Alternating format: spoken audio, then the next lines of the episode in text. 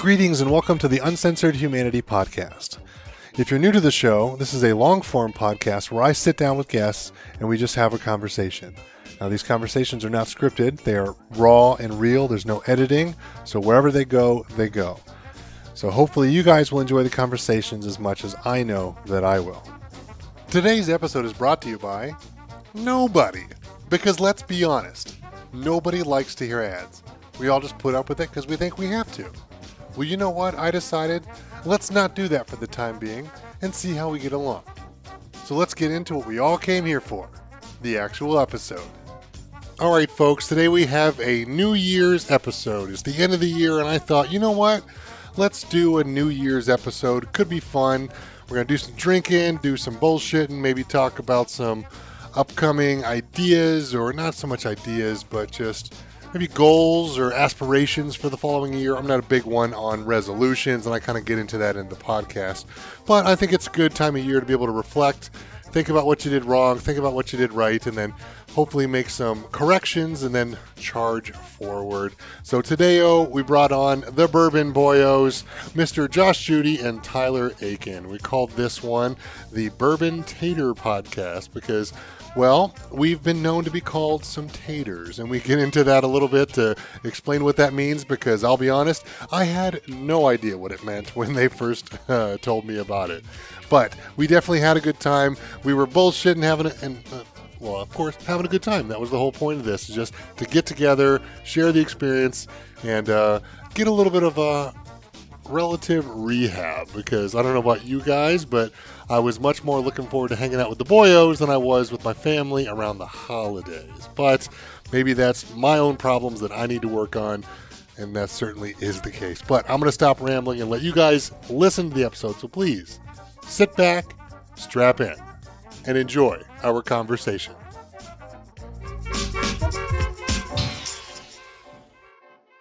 Greetings and welcome back to another episode of the Uncensored Humanity Podcast. I'm your host, Matt Hess, and today we have a very special 2022 slash 2023 New Year's episode.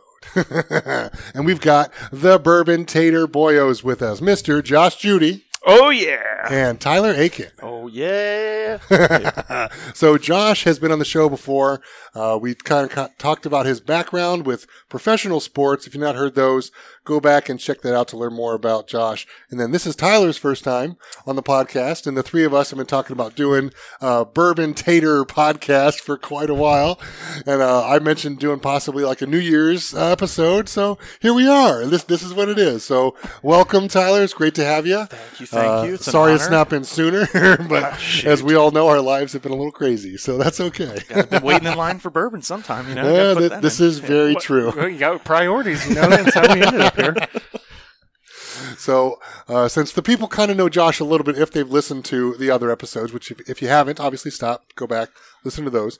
Uh, why don't you give us a little background about kind of who you are, where you grew up, maybe like any activities or sports you played, any kind of stuff like that, and we'll kind of go from there. Yeah, uh, born and raised in Akron, Ohio. Um, all 28 years there so far. Thank God. Um, went to Cog Falls High School. Played tennis in high school. Many people don't. I did not know acknowledge that. Yeah, many Okay. people are Wow, I like, didn't know what the that. hell? Yeah, it's like That's awesome. yeah. So that was my sport in high school was tennis. So Okay. buddy got me into it, and it was just like, you know what, something to do in spring. And I was like, all right, well, let's go out and hit some balls around. And Yeah. Ever since then, it was like something we would do, and Do you still play? Occasionally. Okay. Nobody ever hits with me. Nobody. I don't have anybody beyond knowing you that plays tennis. But I mean, I haven't played in years. I'm Yeah. going to say I play tennis. I'd love to. well, well, we can uh, make that just just like this podcast happen. We can make that happen easily. 'cause- I think I've got another buddy who had been wanting to learn, so maybe we could play some doubles. That'd be kind of fun. yeah, I, I can't serve for shit though. It's bad. Well, I mean, come on now. Is it because we're tall? No, Because it's- I can't serve with shit No, either. it's, it's because I never practiced it enough and I suck at it. That's what that is. well, hell, how fast you can roll a bowling ball? You can swing a racket twice as fast, my man. Oh, I'm sure. I'm sure. No, but I got into tennis, and after that, didn't really get into much sports in high school. Basketball was my thing growing up, but Playing or playing. Okay. And I, when we got to high school, Cog Falls was just It's a huge school. So yeah, if, if if if you're not going to be really really good, you're not going to get a chance to play. and it was very very political. And i don't just say that because like i know that i probably wouldn't have made the cut but it was even for the folks like friends that i had on the team very political. Just not something that i wanted to get into. Even at high school level i'm like i knew i didn't want this. So just kind of did my thing and just really didn't pick up hobbies beyond record collecting. And then after doing that getting out of high school started cigar smoking and then that's actually what brought me into bourbon is starting smoking cigars and then i got here i am so That's awesome. So we have a lot in common. You know, uh, love cigars, love vinyl collecting. I saw that you're a vinyl collector as well. I got I got a little baby collection started. I'm trying to get away from the technology part of it, get away from my phone or the TV or whatever, and be able to just tune into the old school. It'll, it'll be one of the good parts of getting the basement finished, where I can make this like a whiskey lounge, Mhm. where I can bring the record player down here, and we can just like chill and have the bar and have a It couple kind of of drinks. and- unplug and get away from every, you like, know. have some tunes going and just talk and have a good time. Got the dartboard up. I want to get a little putting green down here to because I mean we're guys. I like to have activities to do. I like to do things. Mhm. I mean, there's obviously when we all get together, we just sit around, we drink, and we bullshit. And that's kind of what we do. But when I've got some of my other friends over here, we like to be either throwing darts or playing poker or doing something different. Well, don't forget you have your your practice uh, yeah, which which I practice my over here with your. I got, Disc got, golf. Got my disc golf basket set up, and I can practice a good 25 footer here in the house, which is nice. Um, but most people could care less. I mean, if I'm taking people out to learn, I think they'd much rather go throw Yeah, than sit here and putt, you know, a hundred putts in a row or whatever. Like that's that's not something they're all that interested in. But it's not much uh, something somebody can say they have in their basement is a uh, frisbee golf But basket. So yeah, you I know. know.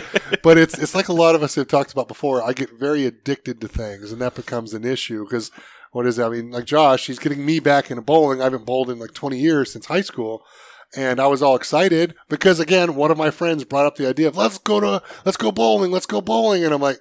The idea of going to a bowling lane without a bowling ball fit for me to just grab a house ball and chuck it down does not sound like fun to me.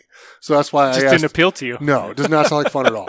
That's why I asked you. I'm like, hey, like, can you get me a ball? Let's get me fitted. Let's let's go talk to Donnie. I took you to you the know, whisperer himself. to the, to the to the damn wizard. You know, got me all fitted up, and now it's like, okay, cool. Now I've got a chance. I can go out and I can practice as much or as little as I want. If I want to go out and play once a year, at least I have a ball. Yeah. You know, but I know me, and I'm going to probably get addicted and want to start competing in something because that's something that I've been missing personally in my life is competing. So it's and maybe it'll be something and, I'll get and into. especially with with how the weather is here Oh, in yeah. Northeast Ohio, it's something that you can do year round. Yes. Mm-hmm. You know, it's not like golf where you have a certain season or tennis that's in you know outdoors. This is indoors. You can do it year round and for life. Yeah. You know, it, it really is a sport that you can continue to do for life. Yeah. So, but again, like I tend to get over addicted to things, so that's where the basket came in because I wanted to practice putting, and You ever thought Yeah, about I so like one. I know like in the in the clubhouse, um, playing sports and whatnot, we would set up like solo cups, red solo cups, yeah, and try to put the ball in the solo cup right on the carpet. There you go. That's something So- to try. You could do that down And here I've- have like a little like, hey, I can put it in the in the cup, and I've- you I've- can't. I've done that. I've done that kind of stuff for for years. Like I used to have like little my, my old apartment. I used to have like three or four different holes around the living room. Oh yeah, They were just they were just taped on the floor with some masking tape, and I would like either putt to it or putt through it, and ideally try to be like six inches behind the the hole, so to speak, with the putt to know that you got enough distance to get it there. and enough oomph. Exactly right, because you can't make any putts that you leave short. So it's like you, you Yeah, got, like take your purse off, Sally. You know, you got to get it there. So I've done that kind of stuff. But like down here specifically, is I want to get one of those actual like putting mats, oh so okay, to actually simulate more of how it rolls like on an actual green to work on speed.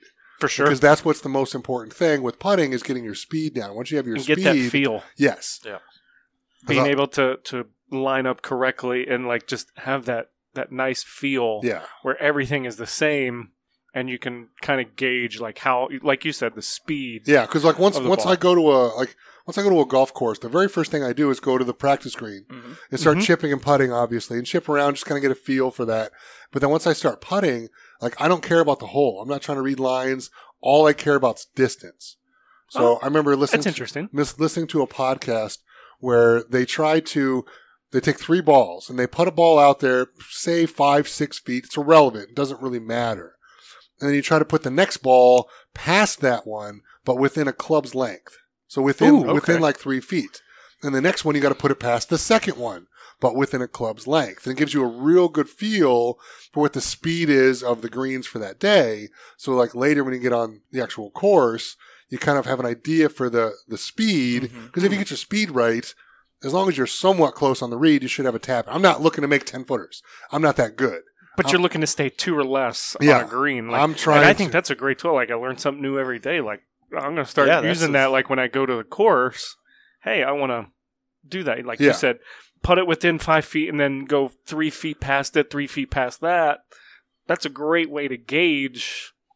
You know, like for for that day, if you have the feel or not feel. Exactly. That was even like that exercise you were helping me out with when we were practicing last season, where we would I would go into putting green, then take five steps back, then try it again from that, and then Yeah. take. So that's really look at this wizard. Over there, here. there's it's not it's not that. It's like I just I tend to listen to a lot of podcasts. I like to watch a lot of instructional videos. Um, I like to try to immerse myself in the things that I'm getting involved with because I, I understand like the more information that I can bring in, the more I can learn. The more I can learn, the better I can be. It's, it's just Mhm. how it goes, right? So there's always like good tips and tricks in there that most people, you know, don't really think about. I remember listening to a pro once, and somebody asked him, like, hey, like most people don't, because what, what we're supposed to do is get to the golf course, you know, like an hour early and stretch and warm up and do all those kind of things. Hit a bucket of balls. Yeah, yeah, like or- go go get a bucket of balls, get yourself warm, mimic actual play, like hit a driver, hit an iron shot, hit a chip, like hit a driver, hit an iron shot, hit a Mhm. chip, like not just wail away on your driver because that's what most guys all all they care about is getting distance off the tee, and it's like that's not helping you score. You know, it's like you should be more worried about chipping and putting. Like, uh, what is it? Like they say, half of the golf game is within 100 yards. So if you're not good there, you're not going to score well. That just is what it is. That's me. And, and, the, and the problem with that is, is like the only way to get better at that is to just practice. It's repetition. Yeah. Like I, I always tell people, it's like I remember talking to a good friend of mine, Todd, a great, great uh, friend of the podcast, Todd Ginger, and he talked about when he got really good at golf is when he and his wife were like living away from each other. I think I think they were still in college. They were doing the whole long distance thing, and that was Mhm. back in the day where they'd like write letters to each other. They were, Oh, there weren't oh, cell phones, okay. so it's it's way back in the day. But he had talked about how like a handful of times a week, like two, three, maybe four times a week, he would go to his local golf club after a class or work or whatever it is he was doing, and go walk nine, like just before they closed, and he'd play like three or four or five balls into the green. He might only play like one, maybe two off the tee, but into the green, he's going to play like like four or five and putt a bunch and chip a bunch, and he's like, that's when I got really good. Like once I could get up and down and get around on the greens, he's like, that's when I started scoring well. And even now that he's older and doesn't have the mobility and the strength and everything else, like he still scores pretty well because, yeah, like he only drives the ball now 225 yards maybe, but he can get up and down from 100 yards. Whereas, like, I'm not even on the green usually. I'm like, I'm, I'm, I'm, left or right of it. I might be a little short because I chunked it or whatever, but I'm usually not putting after that, you know? Whereas he's probably within 10 foot, you know, and maybe a little farther than that, two putt walk off, and there you go. You know, I was like, okay, well, that's all she wrote there. So. Well, there's no better practice than just doing it, right? Of well, So- yes and no, right? Because there's there's got to be a fine line with sports between practice and play, and there's a certain amount of play that can't be replicated in practice, and I understand that with the nerves and the stress and Right. the elements and the ball above or below your feet, depending on the lie and those, especially in golf, when those kind of things. But with with regular sports, it's like there's a point of repetition where you're you're just learning how to do the motions. You got to go through it over and over and over again until it becomes subconscious. You don't have to think about it. Then you can focus on other things. Now, that seems to be the same with any sport that I've ever really played. I mean, it's like you've got to do drills to get good at certain things that you're not good at. Mhm. But obviously, you have to be able to go and put that out on the court or the field or the the pitch or whatever. I don't know. I mean, you, you got to be able to put that out there somewhere when you're playing. Right, for sure. Right. So I don't know, but the ramblings of the used to be athlete that was never very good. you got an actual Oh, professional. glory days. you got an actual professional athlete over here. and Talking about like my In beer, past life. my my beer league stuff. Just never even did anything in college for God's sakes. That's quite all right, though. We still love you. Well, I appreciate Yeah, that. keep you around. But see? now, see, but now we're gonna get you in the bowling. You know. I think Get you that going. I think that could be something that I could compete in. Which is nice about that is like I've been looking more into longevity sports because I can't do a lot of the other things that I used to be able to do because my my body just can't take it anymore, especially with my hip. I, I can't jump, I can't bound, I can't run, I can't do those things that I used to be able to do without lots and lots of pain and sleepless nights. Yeah. So Father Time just catches up Yeah. sometimes. You know. got to find Same. something. w- Same I, with me. I ruined it doing weightlifting for sure. So Oh yeah, you were talking about. It is what it is. It's the injury that we don't know what happened. My uh, chiropractor calls it his Bermuda Triangle Oh, because we can never figure out what the hell was wrong. I've seen multiple different doctors, all kinds of MRIs, X-rays, everything. And all the doctors tell me I'm fine. I'm like, well, I can't fucking sleep, so I'm not fine. There's something wrong here. there's something in yeah, here there's that's not right. something wrong. I've actually looked at flying down to Texas uh, to take uh, some stem cell treatments, but it's like four thousand dollars a shot. It's like Oof, I don't have that kind of money right now. So we'll see. Maybe in the future when I'm wealthy or win the lottery, who knows? Hey, that Mega Millions is almost eight hundred million. Hey, I told you. I, I told Josh the other day. You, we win the Mega Millions. When you all get a text, hey, we're going on that barrel pick. That that means I won. So just get your bags packed and we're getting ready to go. So Well, if I win, we're all going to go get custom fit for golf clubs. A whole bag for all of us. You need to get some lessons first. Lace, let's just put it this way: book a week of time, fellas, because we got lots of stuff to do. That got we're gonna be lots of doing. stuff We're definitely gonna go do something stupid, well, we are guys, so that would make sense. right? and that is stupid with two O's, folks. Stupid. all right. Well, I guess let's answer the obvious question. Uh, so, what is a bourbon tater? I think it's somebody that shows up early, puts out their chair, doesn't sit in it, and they show up with socks and sandals, cargo shorts, belly hanging out, grease stains on their t-shirt, and it looks like they've been eating Doritos and drinking Mountain Dew in their grandmother's basement. So, the, the average American male, is that what you're saying? well, you know. we come on uh, all shapes and sizes, but I, I think that that's where um, everybody has this this stereotype. But you see in like in a lot of all these groups with not only whiskey but beer sharing groups, any kind of spirit, any any kind of collecting group. Really, there's that select few of people that put. Oh well, I wouldn't do that. I wouldn't wait in line and do all that for this or that. Like, tick. You know, back in the day, you used to wait in line for tickets to go to a concert Yeah, very true. um, I think it's just human nature to want to get, go after something that they can't have, or they go to Or that others, extremes. that others can't have that's hard to get. right, Right. Or you go to extremes in order to to get it to fulfill, you know, something that that you want. Okay, so to back up, so in the context, we're specifically talking about people who wait in line for bourbon. Like we, we call it bourbon hunting, right? And and here in Ohio, it's an interesting thing because, like we were talking about kind of at lunch before that we uh, recorded this podcast, is that this is actually an interesting state that that, that that this happens at because the state allocates all of the bourbon like for everyone. hmm So because it's controlled by the state, the stores have no real say in kind of what happens. You're exactly right. So they kind of get whatever the state gives them. And the great thing about that for us is like they have to sell it at MSRP, which is awesome because if you go to other states where it's not controlled, they can sell bottles at whatever the hell they want to. Exactly. And there's there's this whole problem that we call the secondary market, where these asshats will go in there and they'll sell these bottles that they might have bought for sixty bucks, and it'll sell for three, four, five hundred dollars sometimes. Some are even a lot more expensive than that. Mhm. Uh, but on average, I would say most of them probably go somewhere between two and four. I would say that's probably yeah, pretty. that, that's that's a pretty good guess right there. You know, pretty standard that two to four range. Somebody that that picks up a bottle that waited in line, they're trying to account for their time spent. Um, getting a bottle at retail, they may have paid a hundred bucks for this bottle. When in, in because of the scarcity and the rarity of it, and it being only released like let's say once a year by the distillery, they're gonna in turn try to make three times as much. yeah. It's kind of it kind of look it, it's kind of the same thing as like a pawn shop. pawn shop's going to offer you 50 bucks for your, your watch. Well, they're in, in turn going to sell it for three times as Well, much. because they always want to make something off of it. They don't want to their time, all of the money spent on that. It, it, it's an investment to them, and Right. it, and it truly is. I get it, but they're, they're trying to get it at like a, a- you know the pawn shop thing. They're trying to get things at a third of the price because they want to make double. Mhm. I mean, that, that's standard retail, though. I think if you have a retail business, is like you buy it from the distributor, you double it, you put it on the shelf, and that's all she wrote.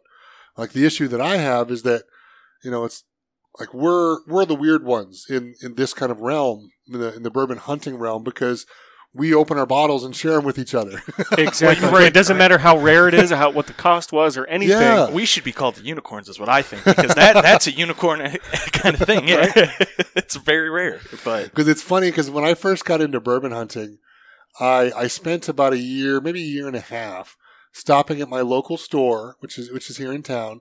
I'd say two or three times a week, and I would go in there when I had time mhm. after work or the gym or whatever. I'd stop in like, hey, did you guys get anything good this week or what's going on? You have anything allocated and all this kind of. And I get the same kind of responses that you get when when most people learn about Blanton's and they see the fancy bottle on John Wick and they want to go get themselves a bottle and and they're like, oh, I want some Blantons. You got any Blantons? Who's who's got the Blantons? Where's the Blantons? And and I'm sure the stores get pretty sick of hearing all that kind of stuff.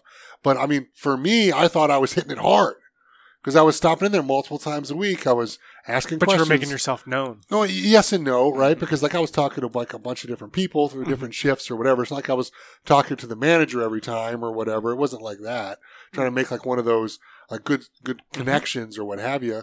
But I, I didn't realize what it actually took to get good bottles. Unless you want the stuff that's just sitting on the shelf, it's like here in Ohio, it's like you got to go fucking wait in line, Yeah. or you got to pay secondary prices for it, which I refuse to do. I will not do that. right, And, I- and, and I think too, like with the secondary market, is that people put that price tag on it, but it's more of a trade value. mhm. You don't see a lot of cash transactions. You're, you're starting that- to see. You well, see that's it because- more. That's lately, because that's yes. illegal. right. You're allowed to starting trade. see- right, but you're starting to see it here lately because I think a lot of people took up this hobby and whatnot during COVID. okay. Um, so they spent a lot of money, let's say, on their credit cards or, or whatnot, because it's expensive. You know, bottles of booze that you really want that are allocated are not cheap. They're you know they range anywhere from sixty to two hundred Yeah. retail. You start putting that, you know, racking that up on a credit card, and let's say you're not working through COVID or whatnot. Now is when you're starting to see more and more people that are asking for cash for these bottles versus the trade value, Yeah. where a lot of people, I mean, I, I fall victim of it too. You know, I, I will stock up on certain certain allocated bottles that are a little bit more readily available that I could use to trade for a bigger and better bottle, and you have to use the secondary market to do so. Yeah, but, but hopefully with the trades at least is like if you buy them at MSRP, you can get that other bottle that you want for a decent price. It might be You're- over For sure. it might be over MSRP, sure, but it might literally not be available here in Ohio. So you have to trade for it if you want to get it, unless you want to do like what we did in like early September of last year. You know, it's like well, maybe 2022. It's like we went down to Kentucky to try to score some bottles, like at the Mhm. distilleries and all that kind of good stuff. So Well, we saw how that was hit or miss too. So that Yeah. you can't even count on that always. You have- Exactly. so you do have to rely on the secondary market if you are looking to get those bigger bottles. And fortunately for us, we open them, we drink them, we enjoy them together. But there's folks that are getting those bigger bottles, and we know folks just like that, Oh yeah. getting those bigger bottles to get bigger bottles to sit on, to flex, to make money, and to just say I got something better than you got. And Yeah, which, which is funny because like you, you spend a lot of time waiting in lines around here to, if you want good bottles of bourbon. So you spend you hear people talking. I usually put my headphones in and try to ignore everybody because I just, I just don't care. You know, unless I'm hanging with you guys, that's different. But uh, it's like I don't want to hear because like they're always bitching about somebody else, and it's like, bitch, you were just talking about how you missed like two bottles like yesterday and the day before. It's like. You can't drink three bottles in a week. Like, what are you doing? Like, I know you're doing the same goddamn thing you're bitching him about. Like, and I think and, and I think that that's a great way to, to go back to the point. What is a tater? And I think that that's the epitome of being a tater is complaining about the next guy because you didn't score whatever. but you're standing in line with that same person. But you're standing in line with that same person. you're going after the same bottles. You're still stocking up on the bottles that you got, you know, prior that you're bitching about. Hey, I, I scored two bottles of Blanton's, you know, yesterday, and you're waiting in line today, and you didn't get one, and you're whining and crying about it because you didn't get your way. Yeah. And I think that that's that's being a tater. hmm And I think, t- to me, I think taters get bad raps. I mean, those folks, they, they those are the taters. But people like us, when everybody walks in, I mean, we've all been part of it. When somebody walks down through the liquor section, like, what are you all here for? We're here for bourbon. It's like, well, this early. It's like, well, I've also met two of my best friends standing in Mhm. line, and I can say that I've had great conversations with other people that I wouldn't have had anywhere else, any other place in this world. So it- there's the give and take, and I think people are really missing out on what you're what the good things are in the bourbon world. Yeah. Because they're They focus so much on on the cons. Exactly. and they focus so much on like, well, I wouldn't do that, so why why are you doing that? You know, kind of thing. Instead of, hey, you know, like you said, met two of my best friends, and you know, we went on a trip together. We we've done activities outside of whiskey. Whiskey's the only thing that just brought us together. Yeah. Right. But we went golfing together. We went bowling. We, you know, met everybody's significant others. We get to wish you congratulations, you know, for getting engaged Thank you, thank you. um, you know, just a number of things. Yeah, this was a small thing that brought us together, but it was the friendship that was, you know, the main thing to hear. Exactly. And I Wait. think that's what's missed. But I, th- I think that's an interesting s- spot for like the three of us specifically. 'Cause, like here we are, like dudes from like different worlds and realms and everything else, and it's like all of a sudden it's like we we've known each other for what, a little over a year, year and a half, Two. maybe something like that. Two. Two It's issues. just been two years. It's been two years. So, Like- so we we technically met like waiting in line well, yeah, but we didn't. during COVID Mhm. but we didn't really like start talking, talking. until my wife For- decided to say, "Hey, by the way, you know, so and so used to do this." it, it, it brought up an interesting thing for me because I love talking to athletes and Yeah. sports. I, it's, it's what I relate to. It's what I've done most of my life. Um, uh, obviously, at a very small level, locally, just for fun. But uh, it was it was interesting because like I, I think we've talked about it before. I think you and I talked about it on on your first podcast. Is like I feel like we've known each other for decades. Yes, Like it feels like we've agree. it feels like we've, friends. it feels like we've been friends for like a very like since like high school, kind of like a long time. And it's like we've known each other for a, a couple of years at the most, eh, Right. You know, so it's like it's it's interesting, but Well, I can even say the same because there's a generation gap between us two, us three, and I feel like there is no gap when we're all hanging out. Like, yeah, I know I'm the younger one in the group, but it, it does. I don't feel that vibe where Right. I've had with other people where it's like, yeah, you're the young one, you got to sit at the kids' table. It's like, screw you guys, I don't want to sit at the kids' table. Like, I want to eat with the big boys. yeah, I mean, who does it, right?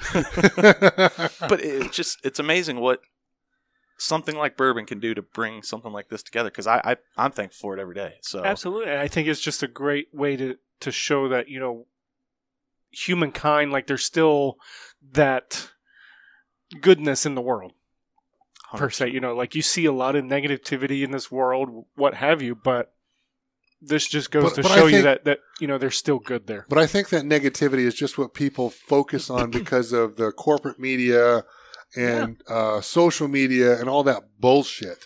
Like, if you actually talk to real people, you'll realize that most people are pretty decent people. I agree with you, but sometimes to talk to a real person, you got to dig quite a bit to get to that real person. Uh, most because because most of them are so incapable of communicating with somebody else at this point because they're so used to social Right. media. Right. And I think that that's where we, you know, how we kind of put this brought us together, but it's not why we're together, Of course, you know. And, and I think that yeah, that, because that obviously plays a huge all thing. of us have met a bunch of other people bourbon hunting and standing in line and talking that are and a bunch of bullshitting. asshats. Well, yeah, essentially. Damn taters. Yeah. yeah, so But then there's also like a handful of people that you know outside of like our group that are still genuine human beings, Yeah. like that are great. Hey, you know what? I, I don't mind having a conversation with you. Exchange numbers and text and and realistically, like it's how you get information. Mhm. Use you know whether it's Facebook or Reddit or whatever to get information to gain information because we're all trying to achieve the same thing is to go after stuff that we can't have. that that's essentially the whole entire chase of bourbon. Absolutely. And it's the, the thrill of the hunt. it. it is. you know, like we have a bottle sitting right in front of us that's uh, released once a year. It's super highly allocated. It's the Four Roses small batch barrel strength limited edition release. It was a complete surprise to you and I that it was even at our store. I was I'm a betting man. You all know this. I would have never bet that was at our store, but that the thrill of the hunt when that showed up on the list, it was mm-hmm. just like, oh my gosh, like it was like something- kids in candy stores. Yeah, Which is interesting because I think most people wouldn't be looking for the Four Roses because they're so, how do I say it, enamored with Buffalo Trace products Mhm. because that, sure. because that's what everybody talks about. Granted, they make some fantastic products, Yes. you know, but there's some other really good shit out there. right. There's great stuff that sits on the shelf. Like you talked earlier, you know, going into your liquor store and being able to grab something off the shelf. There's fantastic, fantastic spirits that sit on the shelf. Yeah. You don't have to wait in line. But you wait in line because it draws you to higher and higher tiers of spirits. Because I know, I know for me, especially like when I have poker nights with the boyos, it's a lot of fun to say, "Hey, have you tried this?" And like, I've never even seen it. Like, well, here, have a pour. Like, try Right. it, see if you like Oh, it. yeah. You know, And that's the biggest flex, like you were talking earlier, Tyler. Like that's the biggest flex, like for me personally, is to be able to, hey, I got this. Let's let's crack it open and share it and see what all the hype and what all the greatness is about it. And and that's the beauty of it. Exactly, and enjoy it to have a story behind that bottle. I mean, when you crack it with, I mean, bottles that we've cracked, I can tell you stories where it's like, oh, that's the first time I found out this about that person or found out this about them, and it just it makes that all the more special, Mhm. all the more special. So it's not just about the liquid inside yeah, the bottle. and just like we, you know, we talked about like you know when we first kind of met in lines, like it all started out like I'm only going to purchase thing, things at retail, whatever. But it's not what's inside the bottle that's you know what counts. It's it's the fragile part of life and the friendships that are made. That's that's what's important. Mhm. I it's mean, just the bottle that the bottle's the segue that brings you together. Uh, well, I know there was a like a bourbon documentary that was done, and I think uh, Freddie had like a line in there talking about some uh, rich guy who had like a huge collection who never really shared it with anybody, and he's like, "When's the last time you like cracked open a bottle and shared it with like friends or family or whatever?" And he's like, uh, "I collect this stuff. I, I get, I don't I don't drink it so much, or I might enjoy it myself, but I don't share it." And he's like, "Dude, like that's what it's for. Like."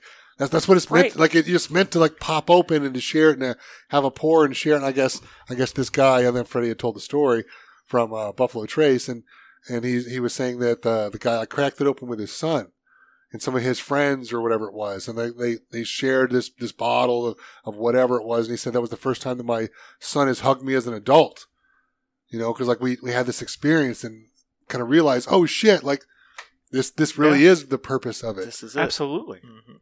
because I mean, it's kind of like I told you guys. Like my, my FOMO is kind of worn off. You know, it's like if I get some good bottles, great. You know, and if I don't, whatever. Like they'll be back around next year or the year after or whatever. Like I'm still going to be into bourbon when this bourbon craze is gone away. Like I enjoy it. Absolutely. It's Mhm. it's it's it's my jam. It's it's it's right up my alley. So the idea of uh, like having to be you know in line like every every week or every day or whatever is like ah, like uh, I'll, I I got plenty of good bottles upstairs, Right. you know, and it's like I'll, I'll, have, I'll have plenty of good bottles to share. So it's like And right now, I do it mostly because I enjoy hanging out with you guys. Exactly. I mean, That- yesterday, what did we stand in line for? we stood in line to hang out. We basically stood in line to hang out. They, they didn't have anything. Yeah, green and we- label. but we were, yeah, they had green label. But we were still there basically just for the conversations. And what we, you know, nicknamed our group was the Breakfast Club. yeah, You know, like it's just, that's what we looked forward to. Yet we didn't get there super early in the morning. You know, like it, it was just, we got there right when the doors opened. And it is what it is, whether you're first or, or, or not. Like it didn't matter yesterday because that's not why we were there. yeah. It was the same reason why I came to hang out with you guys. Like uh, right right there by Christmas. Like well, I'm gonna hang out with the boys for Christmas. Like my daughter was home for you know the, the holiday, Mhm. obviously, and I was like, well, I don't want to you know take time away from her, but I knew she'd be sleeping in anyway, so I was like, okay, I'll sacrifice a little bit of sleep, go to bed a little early, and then you know go hang out with the boyos. And lucky for me, you know there was a good drop that day, and I got myself a good bottle, which was great because I had a friend who'd been looking for that bottle, so I got to text her and be like, hey, I got you something. It all worked out, And right? she was so excited, like, "Oh my god, Christmas came early! This is amazing!" So I was like, "Hey, this is great," you know. So it's, it all it all kind of worked out, which is fun. And now we're gonna pause for a cork pop. Ooh, That was a good one. America. Uh, that was good. America. we just cracked open the 2022 Bomberger's, which is a limited edition from Michter's Distillery that's released once a year. This is bottle 1604 of 2008. Cool. now that was supposed to be going around the distillery while we were down there in September, correct? Correct. Okay, so we didn't see any, but the next week, it was at the distillery. okay, Yeah. so that's that's what we was had there. just missed it. Yeah. well, it's, it seems like we kind of missed our trip by a couple of weeks. We were a little, just a touch too early. Yeah, it felt like we were right at the start of when it was all going to start to kick off Yeah. down there in Kentucky. But I still, I mean, it was I know, because realistically, we, we all planned it around the Old Forester birthday bourbon Mhm. release. That's what we had planned our whole trip around. And then just before we were going on our trip, we found out that they weren't even going to release it. They were going to do a lottery for it. Like, well, shit. Shit. well, But you know the what? Airbnb is already booked. We're going. Yep. so, we went and we had a great time. We were still able to score a great bottle from Old Forester still. Yes. Uh, we had the tours booked, so that was the um, the tour that we had at Buffalo Trace, the Colonel Taylor tour. All that history, Oh my god, that that was just mind blowing. You know, they had been making bourbon since before we were a country, and, And- just seeing all the the stuff that's still there that's original from the 1800s was just mind blowing. I think to see it in person. You know, I've Yeah. seen pictures, I've seen videos of it, but to actually see it in person, I was like, "Holy smokes! Like this, this is real." Like, not that it's being r- not real in the video, but you could actually touch it, feel it, see it. Like you were there. You, Yeah, you. I don't know. It was just something else. Like being in that atmosphere. It was awesome, awesome, awesome experience. It was a lot of fun. I know, I know that you and I were, Tyler. You were you and I were on the uh, computer uh, the morning that they Oh, released goodness. the tours. like as soon as it was up, like refresh, refresh, refresh, book the tour. You know, it was like holy shit, we got it! Oh my god, because those things sell out like within minutes because like they're well, I guess they don't sell out, but they're all booked up within minutes because they're all free at Buffalo Trace. Mhm. So like it's first first come first served, and we just happened to be on the ball, and we knew when they were going to be releasing. So That was an exciting yeah, we, we got that tour, which was good because that's like the tour that everybody tries to get. hmm And I can see why. I can definitely see why now that we've been a part of it. That why that is such a highly demanded tour. But I just want to go back. I want to go see another tour. I want to see the uh, expansion tour I that's that's would where With love to the- see the expansion tour with Buffalo all the new Trace. rick houses and everything. And And, I think part of that expansion tour is you get to go into bottling where they bottle Blanton's. Mhm. because I, I would assume it's like with all these new distillery, not new distilleries, with all these new rick houses the distilleries are putting up, it's like yeah, they've got to get them going because they got to age the bourbon. That that's the only problem of bourbon is you got to fucking wait forever Yeah. to get it to be a good. You got to at least get to that six to eight year range for it to even be decent. Yeah. You So know? it's like they're they're putting all these new, you know, barrels up and what is it, what is it? The Rick House holds like like three hundred thousand barrels or something yeah, stupid. remember when Oh we, we, we did that tour at Heaven, Heaven Hill? Hill, yeah. They had 150 rick houses, but each one held like 10,000 barrels. And then depending on the structure of the rick house, it, It held, held more, more. barrels, and it Yeah. was a whole thing. Uh, the I- one, the one that they had that uh, like church steeple like rick house had like 150,000 barrels. yeah, like ungodly amounts of barrels. I mean, ungodly. We're Because I talking know I- about I know all I the literally- big mongrels of you know the the bourbon world. You know, the, you're one of your big five distilleries that you know that basically produce the world's whiskey. Right. Well, when Yeah. you figure you go into a store, you're going to see that kind of bourbon. They're regular offerings on the shelf. Yeah. And they have to have it somewhere. You're going to They- see regular Woodford Reserve. You're going to see Elijah Craig. You're going to see regular Larceny. You're going to see some of the other bottled in bonds from Heaven Hill. You're going to see Michter's rye, Mhm. Michter's bourbon. You're going to see a lot of that stuff on the shelf. All right. So at Heaven Hill, the newer modern Rick House, which is what everybody's building nowadays, uh, are 315 feet long, 120 feet wide. They're seven stories tall, with a capacity of more than 55,000 barrels each. Oh, So there's there's a lot of barrels that are put in all these new rick houses. I guess is- I, I went a little overboard. I three times that much when I said 150,000 barrels. That's but all you know what? I we got could have been drinking that day. We could have been drinking that day. Yeah. but but I think that's the interesting part is because like all those barrels have to be put away for storage so they can age. But then later, obviously, all the distilleries are going to have to bump up all of their their bottling, their processing, their shipping, like everything else. But that can come later, obviously, because they've got realistically six to ten years until all of that bourbon is going to be viable to be be put back on the market. To, to yeah to basically keep up to their standards of what they release. Yeah. So it's, it's going to be an You interesting kinda time have- and a handful of years coming up, but it's have to hand it's it still going to be a uh, while. You really have to hand it to those master distillers at those big distilleries in order to achieve that same profile in every small batch. You know, Elijah Craig small batch, they're all the same. Yeah, they taste very similar. You know, Go back to Buffalo Trace, E.H. Taylor small batch. I mean, my gosh, you two bottles side by side, it's going to taste almost identical, and it, it's blended bourbon. Like that is amazing to get to that level Mhm. and to have that skill. I would love to pick their brains for an hour. Like Mhm. that would be awesome. Yeah, they are wizards for sure. and thank you For Volstead Act, you know, and the repeal, so that we you know can freely drink booze in this country. For real. Yeah. the fact that they try to keep that from us is just pathetic. Well, they, What are you- what are you doing? because they couldn't get tax money and whatnot. Oh, shocker. Right. Comes out of tax money. Oh.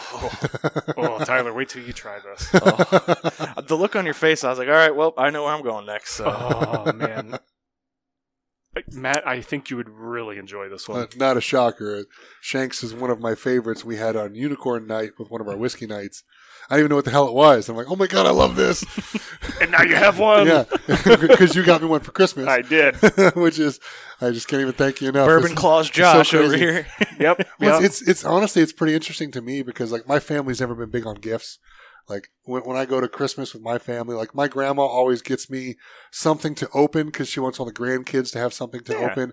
But the adults don't really do like a gift exchange or a white elephant or anything. It's just Mhm. the kids get stuff and that's it. Like I'm cool with that. It doesn't bother me at all.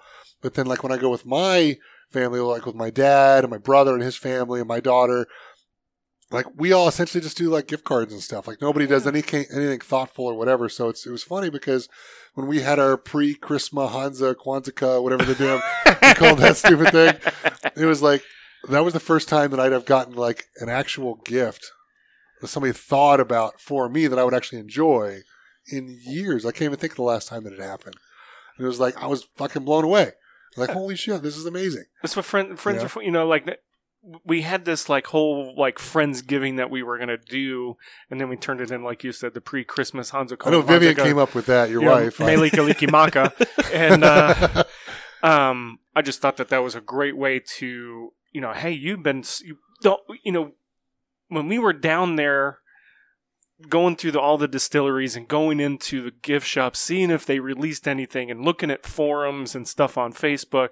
Hey, they had such and such, and we would get there and be out of it, or it'd be the next day when we had a tour booked over here or there. And I know that you really loved it, like you said, you know, trying that on Unicorn. I was like, ah, I gotta try and get an extra one of these. Like, gotta get one for you. And he was nice enough to score me a Michter's 10 year rye. Yeah, I I, mean, my gosh, this guy, he just pulls out all cards nonstop. I mean, goodness gracious. Yeah, I got you the Michter's. I knew that you loved Michter's Distillery, and it, it's one of the bottles that's really hard to get here in Ohio. And uh, thankfully, you know, I have some connections outside of the state and able to score those at retail. So um, I know that you know the two of you were, were really looking for those bottles. So that was my my gift to you. Well, thank you very much. Well, thank sir. you. I Greatly appreciate appreciated. But then you know Tyler came back and it was like when we were at the distillery and we went to that chocolate um, place and that lady make this this lady makes bourbon ball chocolates that are paired with and made with all the different expressions of bourbon. Being my favorite bourbon, you know, everyday drink is Eagle Rare, and it's still basically the one that got me into whiskey years and years ago. Tyler got me bourbon balls that were made by Eagle were made with Eagle Rare. I had to try. I had to think something heartfelt. You know, I, I, I wish they had Blue Label Old Forester. That's what I was hunting for you. I even emailed. I even emailed the darn lady. Said, "Hey, are they just not on the website?" And she's like, "No, the best I got is the Old Hundred." And I'm like, "Eh, It'll work. this will do. This will do, pig." Yeah, That, that'll do, pig. That'll do. and then to top it all off, you got those old Forester Modjeskas. Well- wow! Like if you remember, like when we were on the tour, they f- you know they always have like the flight that you taste, and then they have like their chocolate that you taste at the end, and those Modjeskas are out of this world. For anybody that doesn't know, it is just a bite of heaven. If you're on the fence, order them. If you're on the fence, order them. I'll send you my address. You can send them if you don't like them. Yeah, yep, exactly. I would not be giving out your address on the interweb, sir. Uh, I, I, for know, Modjeskas, I don't know. I don't know, man. I, mean, I know technically it's all out there anyway. You just have to know where to go look for it. But still, I wouldn't be putting it out in a public forum like this. all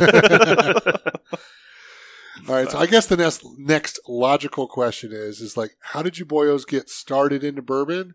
Do you remember your first experience, or maybe your first allocated bottle, or anything like that?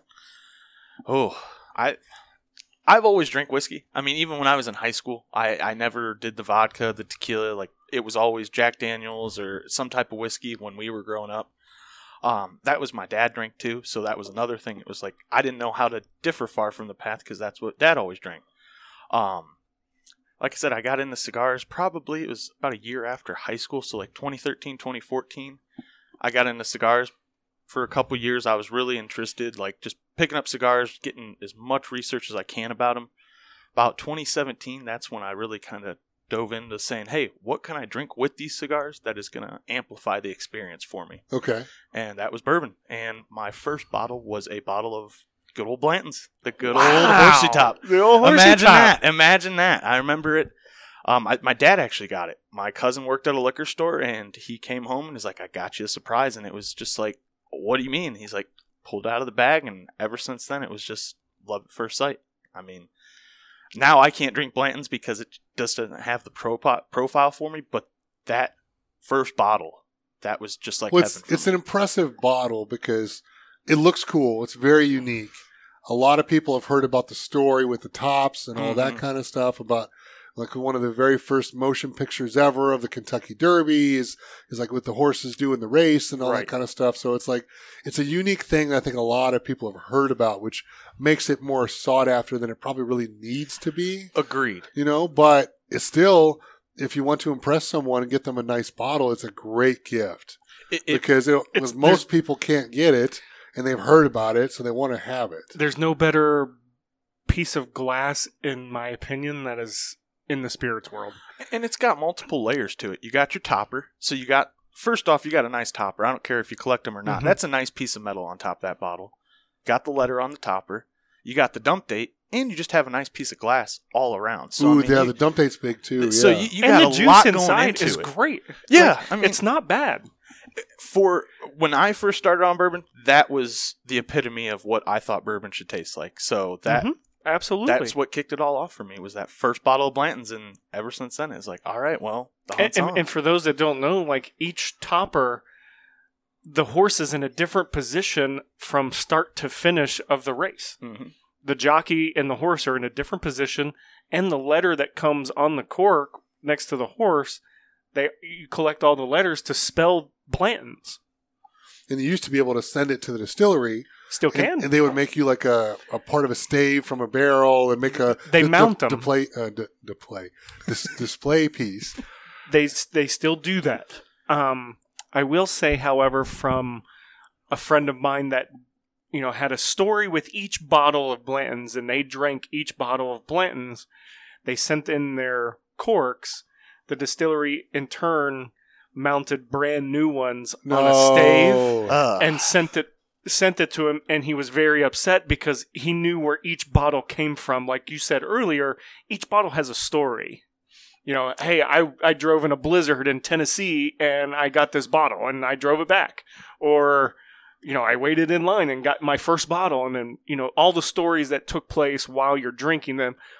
So he was a little upset about that. I don't know if they continue to only do it that way or they do mount yours or whatever but they will if you send them in mount them on a stave and send you a display piece Because I know that you can buy that from their gift shop, the actual mounted piece, and Mm-hmm. I, I think that'd be a safer bet to, to do it that, so that way you could just keep all your toppers and spend the extra money. right Because like I know we've talked about it. Like when I when I finished my bar down here, is I thought about getting the uh, the the stave piece itself and then just putting the toppers in them as I finish the bottles.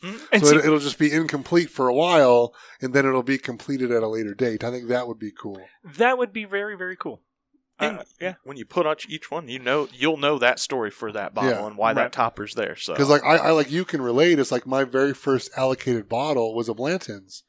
Again, after having gone to the store for like two or three times a week, every week for like over a year, you know, trying to score bottles, and I, I had gotten a little bit of a um a relationship, a little bit, I guess, with a guy who was working there. He doesn't work there anymore, but at the time they were having a lot of trouble with you know the same like three or four people coming in, buying everything up like paying people to stand in line for them, buying buying everything that was available, so nobody else had a chance to. They were getting really frustrated, so they started just randomly releasing it throughout the day. So you could show up at two in the afternoon. There might there might just be randomly a bottle sitting on the counter that you could grab, or they might have one behind the counter if you asked for it. And I remember getting there uh, one day, and uh, I said, "Hey, you guys get anything good today?" I think it was a release day, and he's like, "No, not, not nothing today. Nothing available today. Uh, why don't you uh, try back tomorrow?" Oh. So I was like, "Okay." So I came back the next day after going to the gym, and uh, and he went, he's like, "Okay, I think I got something back. Let me go see." And he came out with a, a box of Blantons, which of course I thought they all came in boxes. I didn't realize that only two of the six in the case came in boxes. Oh, it's three. Three and three. Oh, I thought it, I thought it was two and four. Three and three. Okay, three in the boxes and three in fishnets. Yep. But I didn't I didn't Mhm. realize they all didn't come that way. So I thought that was the way they all came. Of course, again, I didn't fucking know any better. It was the first time I'd ever even seen an allocated bottle in the wild. So so he, he came out of the back with that and said, "Hey, do you want it?" I'm like, "Fuck yeah, I want it." And like yeah. little did he know is like I had gotten shit canned from my job that same day. So it was like that was like a very special bottle. It was like like the very first allocated bottle I ever got after I just got shit canned. And I was like, holy shit, I'm gonna save this for a very special occasion after like I'm thinking like at a five year anniversary of my new job or something like I'll pop that bitch out of just spite. I'm like, take this, you shitheads, for firing Right. me, you bastards. Bastards. Screw off. Oh, excuse me. I was let go because we were slow from COVID. Yeah, fuck off. You fired me, you shitheads. So You don't have to be politically correct for us, brother. Nope. none of them listen to this, so what do I care? What about you, sir? Do you Uh, remember? Yeah. So for for me, it was a handful of years ago. Um, it was actually with Donnie. Okay. Uh, I had been really big into rum, still very, very much into rum and love rum. Uh, more of your, your your sipping type rums, not your mixers, stuff like that, not your clear rums, stuff that's been aged for 12, 18, even 25 years that I find are fantastic. They're they're more whiskey esque rums. But anyways, it was um, with Donnie. He had a bottle of Eagle Rare okay. and it was my first love. It was love at first sight. I, I love the, the look of the bottle. It's got a giant eagle on it. It's ten years old, but he pours it, pours it, and I was like, "Oh, what's this?" He goes, "Ah, don't worry about it." He goes, "Just sip on it." He goes, it, "It'll change. It'll it'll change you." and uh, took a sip, and it was like, you know, a light bulb went off, and it's like, "Whoa, this is like really good. What is it's like this?" heaven was speaking to you. It was, and and it was. Um, we were in the shop uh, in his pro shop because he drills bowling balls for a living, and um, Well, so he's just- a he's a professional bowler. he's a professional He, bowler. he, he drills bowling balls because he's really fucking good at it, and that's yes, that's kind of what pays the bills when he's not on tour. right because he is out there on tour on the PBA 50 tour. Um, he actually leaves tomorrow to because he's Canadian. He's going back um, for the Canadian team trials for Team Canada. Whereas last year he was on the senior Team Canada um, team and won a bunch of medals um, in the Pan Am Games. But he's going back for the trials again this year, and he leaves Monday. But anyways, like it, it just was like love at first taste. Like it just sipped on it, and it was just it hit every, it hit all the notes. It hit just hit everything that I that I enjoyed, and I was like, man, what is this? And then started looking at the bottle, started reading. It's like, wow, this is whiskey. Like I was always like white beam, you know, white label Jim Beam, Jack Daniels, you know, old number seven. It's stuff you mix in Coke and you know, you did shots of it when you were in college and whatnot, and you're like, Wah! you know. But this was just like, wow, it can be that good. So then I started like researching it. Was like, man, I got to try and get a bottle of this. Was able to score my first bottle of Eagle Rare without waiting in line. Like, was able to go to a store and they had some sitting on a shelf. Um, granted, you know, this was you know, like five years ago. Yes, back in the day, because I can This remember, was pre-COVID. well, I can remember people talking like friends of mine who are into whiskey who've been into it for over a decade, where they, they could go to a store and you'd see four cases of Eagle Rare and be on sale because they're trying to get rid of it.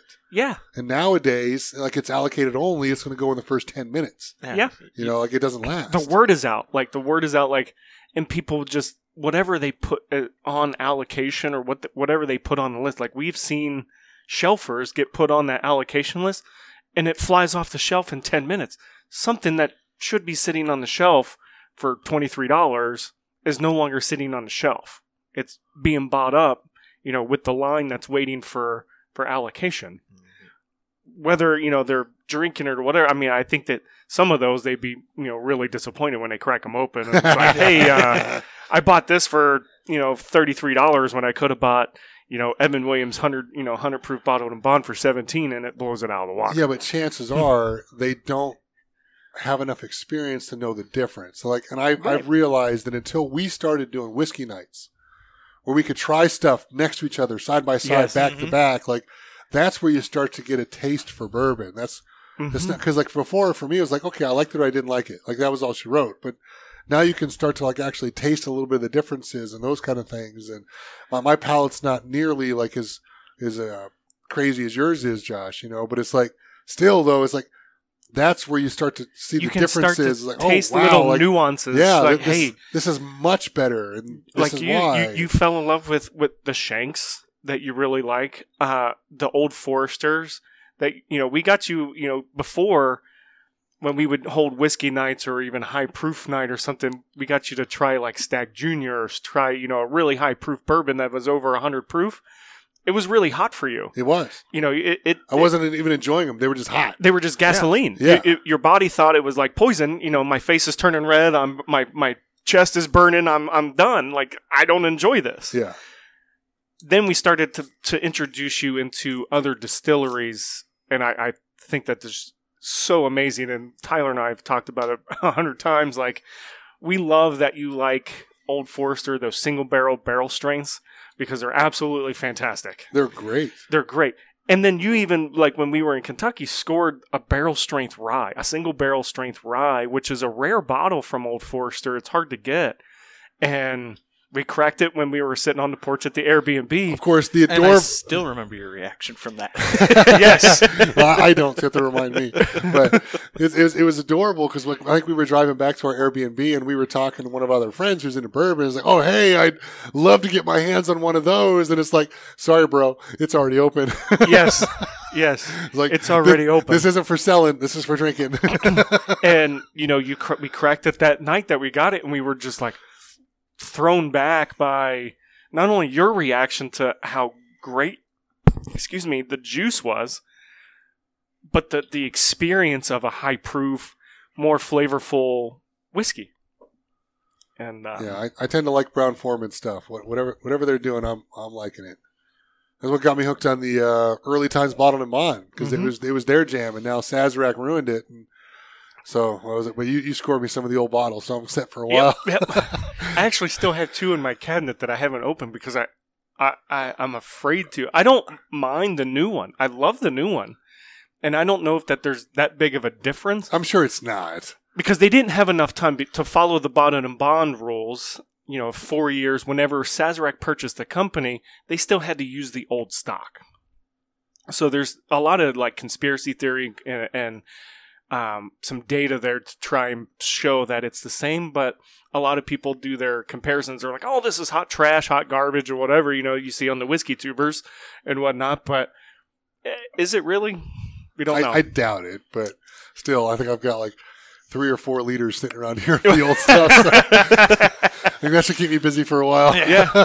especially when I don't hardly drink at all unless we get together. and, and I thought like, and so my good friend Brantley that lives in Pennsylvania is big into this um, game as well. Early on in this, it was an extreme unicorn for him and I to find one of those bottles. Early times was so hard to find; it was nowhere. It was nowhere in his tri-state area of Pennsylvania, Maryland, D.C., Virginia, and Delaware, like all that area there. Could not find it anywhere. I couldn't find it in Ohio, West Virginia, in Kentucky. It was nowhere to be found. And then when we found our first bottle, it was like, oh my gosh, I got one! Holy cow, you know. And we paid thirty bucks actually, and it's normally like twenty. So it's not you know not that much of a you know increase in price, but we were so stoked and to find our first bottle of early times. It's good juice. It really It's- is. it really It's is. There, there's a reason why it juice. had such a cult following that Sazerac bought it. There's a reason for that right, right. Because it's fucking great. they're not idiots. They Yeah. they're not investing in stupid shit. Let's No, put it that They way. are they are good at marketing. That is for damn sure.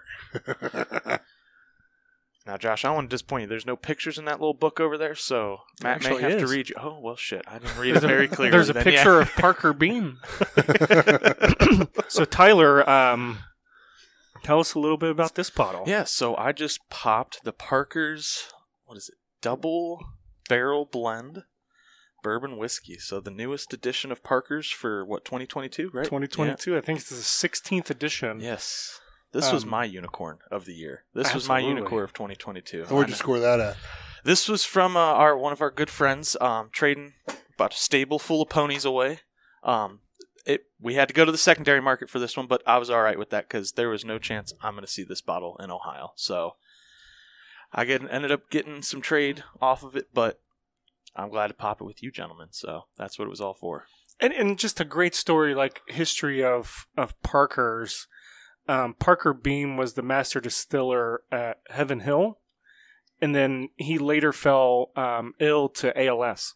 So every bottle sold, there's a portion that they they give from every bottle that's sold to ALS Foundation to his foundation to for ALS research, which is really cool. But Parker's is a Heaven Hill product, is it not? It is. Mhm. It is Even though it's a Beam distiller, it's a Heaven Hill product.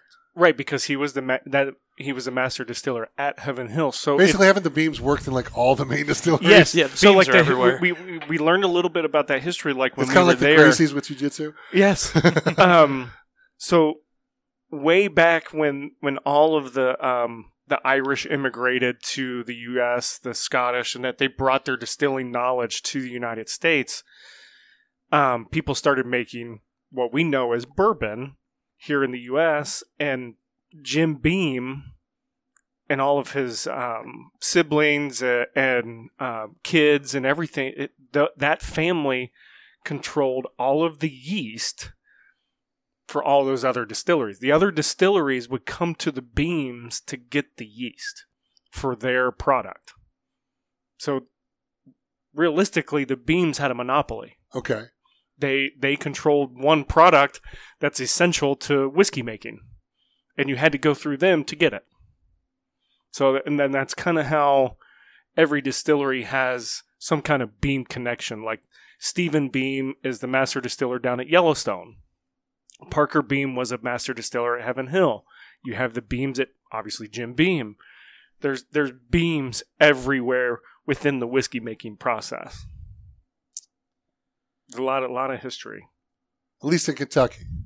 Yeah. Ob- Obviously, now all these new pop ups and startups and all this kind of craziness that's been going around the last, what, five, six years, realistically. All the craft. Yeah. It's like not a lot of history there, which is which is fine because it's going to push everything out. But then the real question becomes is like after the boom kind of dies down a little bit and the craze is kind of over. I wonder how many of them are going to stick around because I'm sure a lot of them will go out of business. Well, and I think it's it, we'll see it just. I think we'll see it faster in is the craft beer world. There's a lot of craft beer distilleries out there that are trying to turn and burn products, just like with whiskey, and I think we'll start to see them fade away, just like we'll start to see within the next five years some of those bigger, some of the bigger crafts start to fade away because people are going to want to go just to the I mean, I can standard. I can see that for what you're going to see in stores. Mhm. but I think that's kind of what helps local communities because like not a lot of people like whiskey. Like but Right. almost everybody seems to like beer. For whatever damn reason, like to me they're very similar, you know, but it is it is what it is.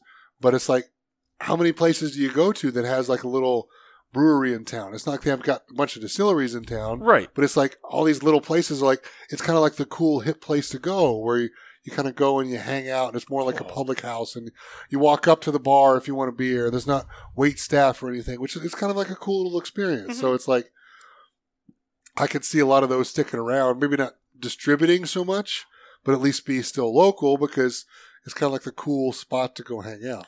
And I can see that. I can also see them starting to fade away as well. I mean, because it's a lot of upkeep. I mean, you figure if you're going to have to brew beer, you got to make something good Yeah. to have people come in. So you can't just have shit on your list. So I, I see their give and take there, but I think more with the bourbon world, distillers are going to start to fall off because people aren't going to be buying that product. People aren't going to be worth spending $100 on a chance on a bourbon when they know they can go get something on the shelf that is a guaranteed good seller Yeah.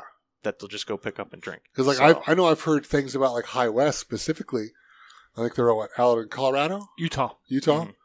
and fantastic juice. but I think that in the beginning they sourced everything from MGP, Yes. whereas now they're trying to put out their own expressions because they've had time to age. And I think a lot of people don't like it as much as they used to like the MGP juice. You're absolutely MGP right. is really damn good at what they do, and chances are, if you're drinking a sourced whiskey, it's probably from MGP. And and for a lot of people that don't know that may be listening, um, MGP, well, which is now Ross and Squibb, but They got bought out. well, no, they just changed their name. Oh, Yeah. So they house thousands of acres of rick houses in Indiana, just across the border from Louisville, um, in Lawrenceburg, um, Indiana. But they source pretty much everybody. Everything is sourced through them. Yellowstone is sourced through them. Remus um, is is their brand. Um, High West, Smoke Wagon, some of these craft distillery, a lot of those big name craft distilleries that people love are sourced from MGP. yeah. I think a lot of people would be shocked to find out that they all come from MGP. um, Bardstown Bardstown Bourbon Company, they source from Dickel, which is a Tennessee whiskey, but they source from MGP. They have their own distillate, and they do blends like for their disco series. They um, that people love. Um, just a, there's a Michter's is is another one that's sourced from MGP.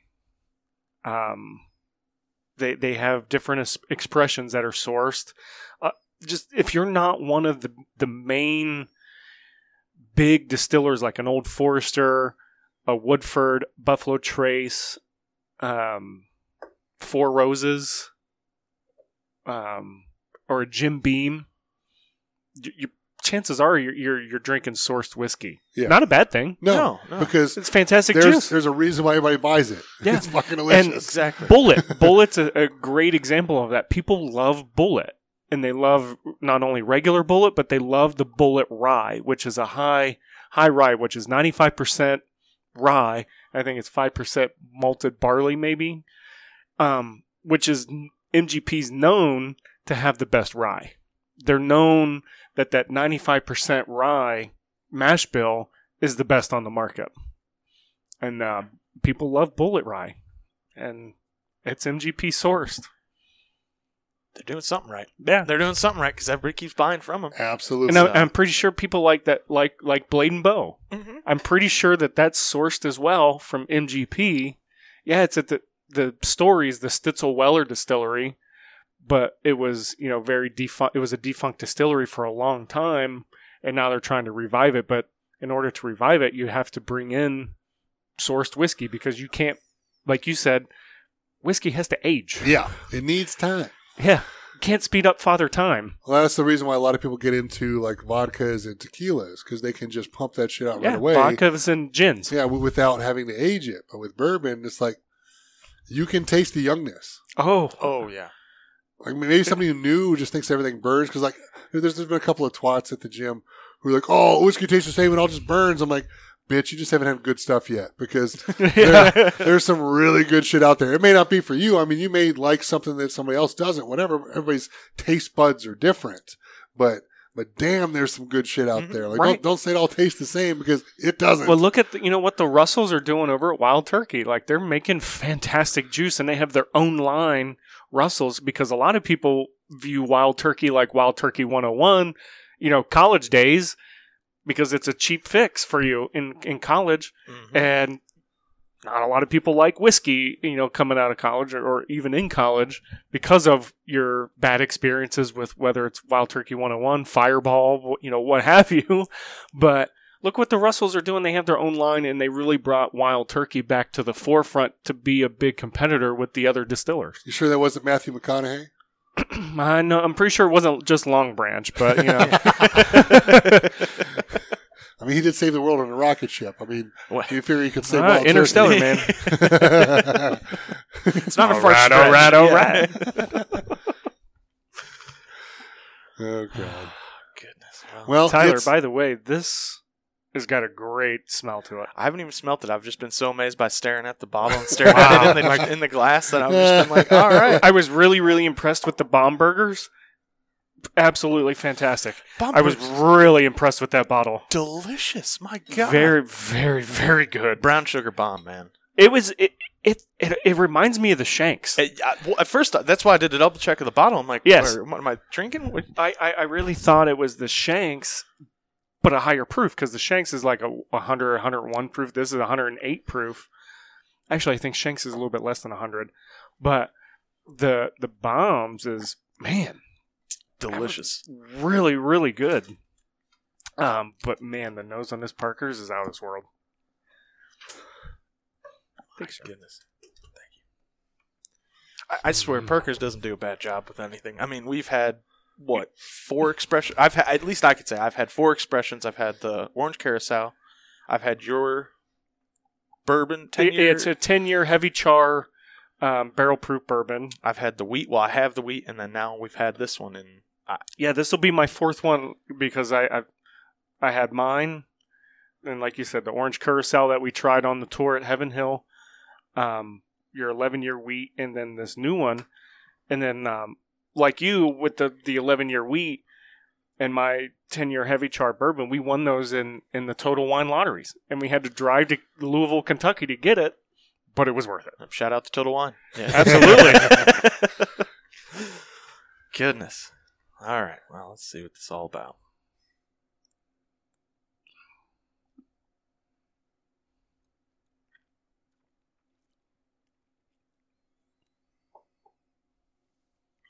Holy smokes.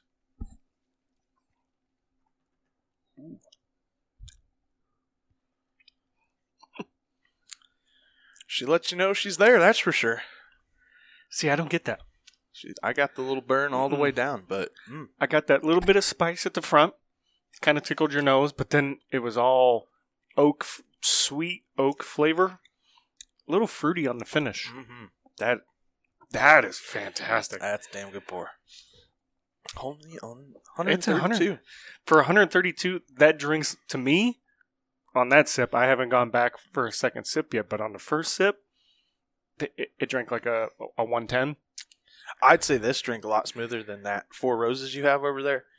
I, I don't. Maybe it was just me, and maybe it was just the day, but the hug on that Four Roses, holy smokes! I could have went out in the Arctic temperatures we had with no shirt on and been just fine. So Nice and Um, It wasn't that cold. It's like what eight degrees with a negative what twenty two with wind chill. yeah, you know, but who's counting, right? there you go.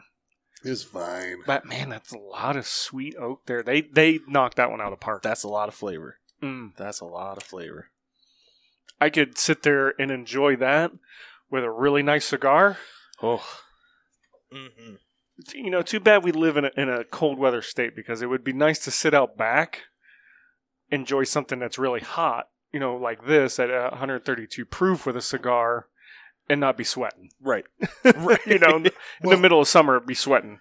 Well, you have to realize it's like, what do you, what do you give up, right? Because like I've got family down in Texas, and their summers are so goddamn high. Oh yeah, You can't do anything. You're just inside because it's just miserable outside. Mhm. Right? You got to get stuff done early in the morning because anything in the evening, like everything holds temperature because it's just baking in the sun all afternoon.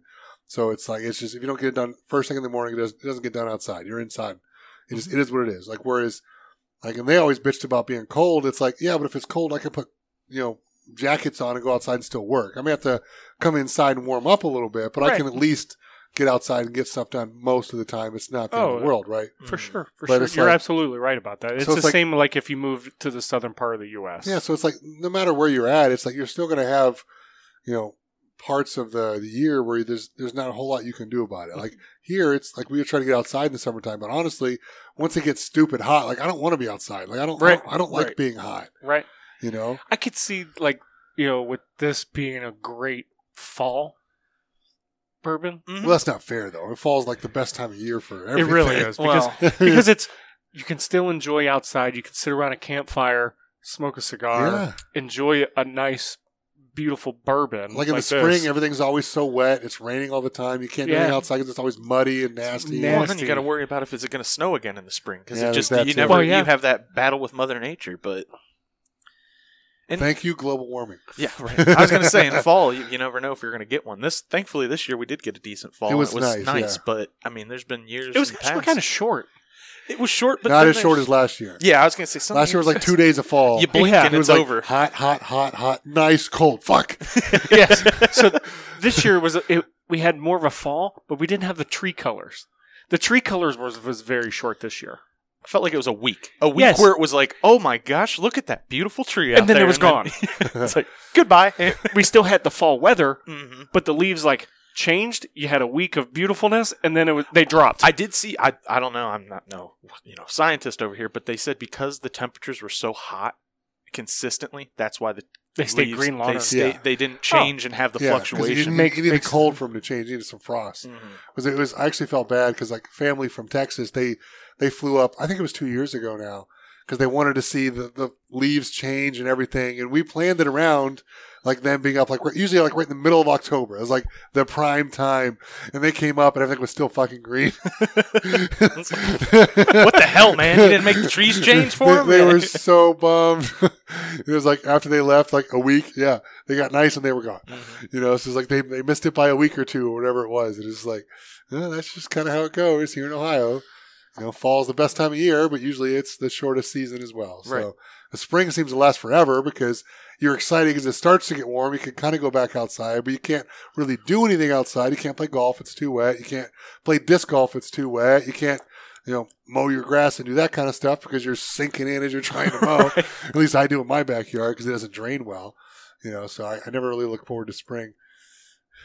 But it is what it is. What can you do? Well, I guess the appropriate question to go next is it's a new year, new you, and all that kind of bullshit. do, do you guys uh, Knew you. do you guys have any uh, New Year's resolutions, or do you guys do those kind of things, or uh, what's what's your theory on all that? I, you know, I, I think uh, resolution. You should just start it and just start it when you're ready to go. Don't we'll make it a new year thing. Um, my thing this year, I want to take more pictures. I, I always say that every year that I want to take more pictures of stuff to have like memories of, but I always fuck that up and never have pictures. I tend So- to have a rule, like when I'm around friends and I'm doing things, put my phone away. See, and Like, I'm the same way. Be present, because I've got friends who are addicted to their phones, Mhm. and I'll have to tell them, "Hey, shithead, put your fucking phone away." Well- like I'm sitting right here, I haven't seen you in a month. Talk to me. Way. You know, Same so way. I, I I'm really bad about getting my phone out to take pictures. Like I felt bad because like I don't even think I had like one picture of the Munchkin from when she was home for Christmas for like a Mhm. week, and it's like shit. Like I should have at least had a couple of pictures of us going to do stuff or at jujitsu or whatever. But I got I got nothing, and it's like I was just so busy like wanting to be with her and spending time. You know, it's I didn't think about really taking pictures until well now it's fucking too late. Yeah, Right. I'm the same way. I, I mean, when we were raised, it was like if you're at the dinner table, you're doing something important with people, you don't have your phone out. Right. That was that's Yeah, like that should be no a rule. That should be a rule at the dinner table. And, and that was how we were always were. So I- that's why I think my struggle is with pictures. Is by the time it's like, oh, you should have took a picture of that. We're three hours past that moment, Yeah. and I'm like, oh well, shit, here we are too. So, but I guess that's what. yeah, we call it a because there's there's uh, thinking back now, there's like a couple of like I wish we'd have gotten pictures. Like when I spent some time with Caitlin, and we went to a jazz bar, you know, and like we went bowling with you guys. Like we should have all taken a picture then. You know, like jujitsu, I should take a picture with her at jujitsu. Like we should have done all these little things. Like pictures were like with maybe family at Christmas, whatever. Who cares? Mhm. I mean, that's that's like.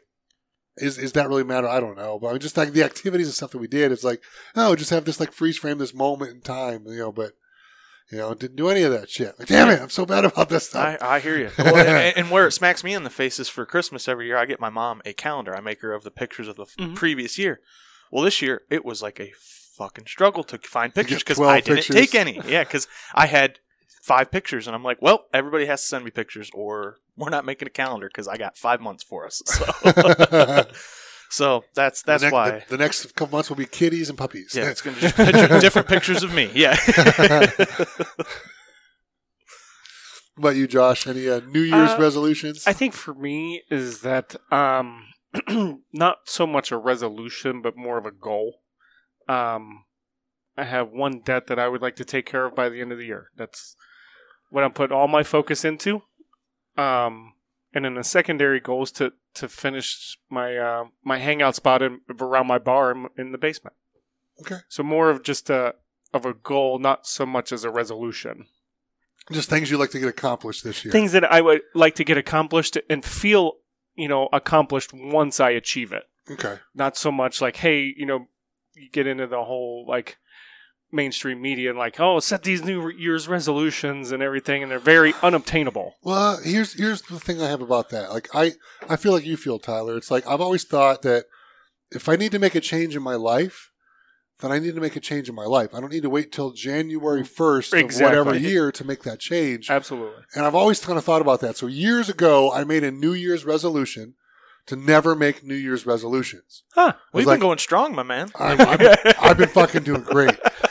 You know, but it's it's interesting because I've always said. Again, if I need to change something in my life, I need to change it. If that's beginning of December, I need to fucking change it in December. Like, let's go. Like, don't need to wait a month. Yeah. What the fuck are we doing? Right. But then there's the other part that I've been kind of listening to a lot of podcasts and people talking recently where they're saying, no, it's it's actually really important to sit down at the end of the year, review what you've done, review what you haven't done, make goals and game plans and strategize for things that you want to do in the previous or the upcoming year and those kind of things. And it's like, shit, like am I shooting myself in the foot by not taking by not taking this time to reflect on okay, what did I do poorly this year? What do I need to do better this year? What do I need to focus on? Are there projects around the house I need to get done, like my basement, that I need to make a priority? Instead of buying some whiskey, maybe I need to, okay, save up for a few months and put it more towards drywall and those kind of things. You know, like, those are things that I've been doing personally. Mhm. But again, I've not waited till January to do it because I've realized oh, this, And, and we had talked about this too. Like, whiskey's like on like, it's over here. Yeah. where me for me personally like it's those goals that of saving up like do projects around the house because it i want to have that you know making those a priority that's that's my new year's resolution Yeah. So I just, I just, I just wonder, like me personally, if I've been shooting myself in the foot by not taking that time this time of year to to more focus on what I should be doing for this year. I don't know. I don't think so because I think you it you shouldn't need a time of the year to reflect. I reflect every day about the previous day or what I did the pre during just the previous hour. It's like I'm I- I always find my- reflecting. I find myself just going through the motions a lot of times, and and, i'm like, the same way and you realize it's a, it's been a month and shit, I've not gotten that one stupid thing done that I told myself I was going to do, and I I don't know. I yeah. yeah I don't I, know. got, I got some unfinished projects around the house that i would like to complete um so more so like that's going to be my focus is to complete those projects before we move on to the next yeah. buying bottles of booze is always going to be there. Whiskey isn't going anywhere. They're always going to make it. Mhm. It's not going anywhere. And they're making So- more and more and more of it every day. Exactly. so you had we had to come to the realization, like, you know, it's okay if you miss out on something. Like you said earlier, the fo- the FOMO for me has worn off. Um, if I get it, I get it. If not, it'll be there again. I mean, hey, it's like I mean, a couple weeks ago when uh, the E.H. Taylor single barrels were going around, it was like I'm going to go take a shot at that because I love E.H. Taylor. That's my favorite Right. bourbon. So it's like if I can score a single barrel, like let's light it up. Let's and luckily I got one. Yeah. You know, so like that was cool and it was great. But like that was the first bottle I bought in months. hmm You know, because again, I've been saving up for a freaking drywall down here Right. because like I've got this thing like half started, got the demo done, and it's like, well, well, actually not the demo. I got the demo started because I got to tear all the paneling and all the shit off the walls. But it's like I can't really do anything until I can afford to buy drywall and the new lighting and uh and all the new outlets and all that kind of stuff. So for me, it's like, why continue with demo until we're there? Because at least it's a usable space at the moment, not Right. a complete disaster construction zone. right. You know, open know, a bomb didn't go off in uh, here. open studs and everything. So, you know, we don't need to go that far right now. But Yeah, it doesn't look like the beginning of an HGTV HGTV episode just yet. So I mean, you guys are good. And today we're going to refinish the basement from 1972.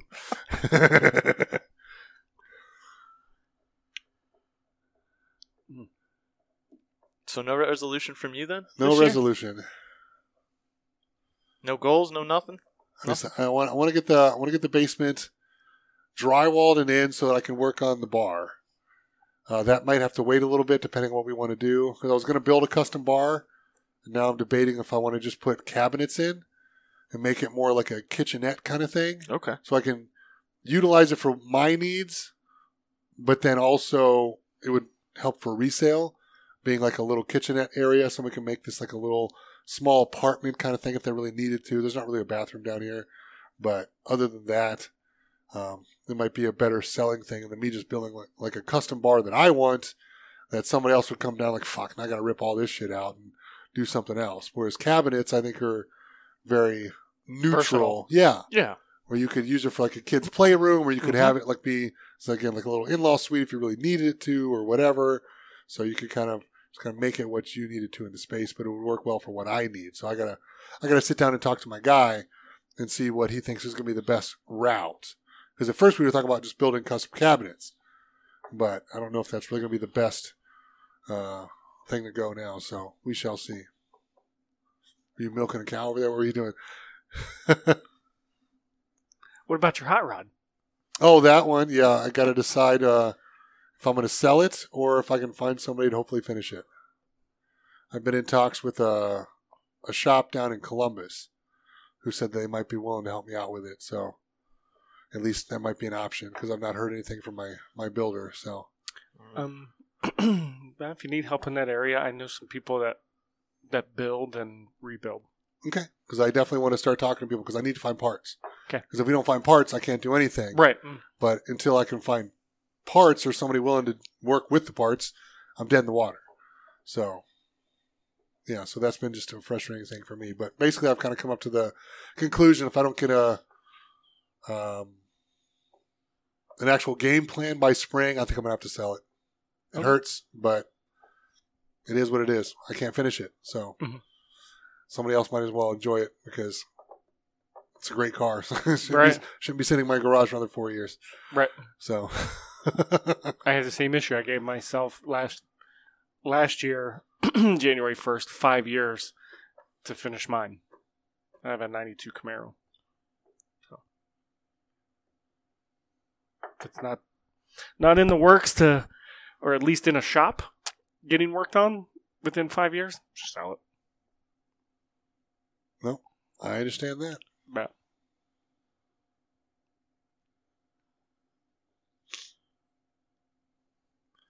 All right. Anything else in your boyos' minds? We're about to open a Four Roses.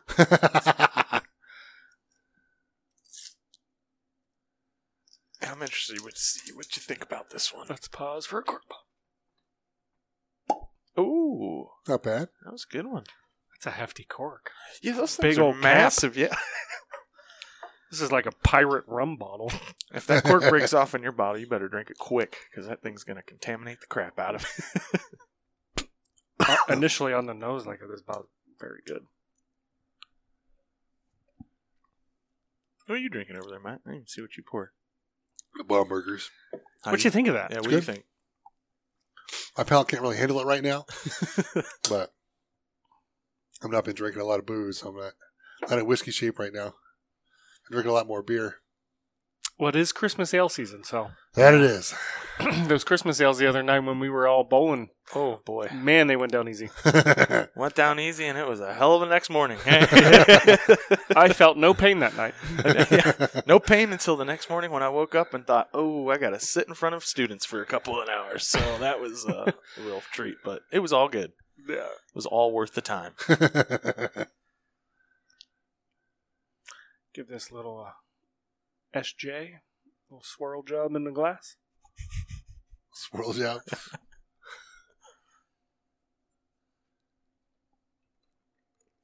Interesting face you're making there. It um uh, initially on the nose is very earthy.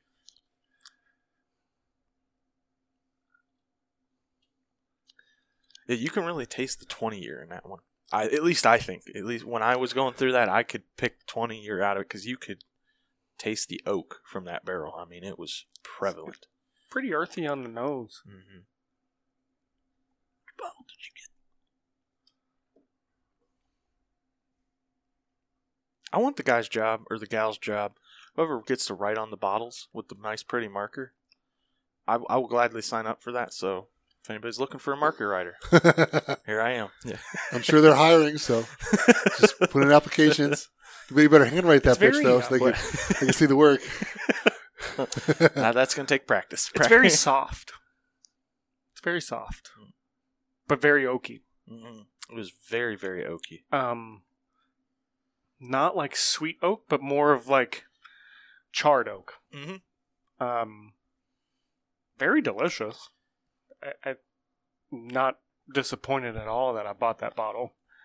It's very very good.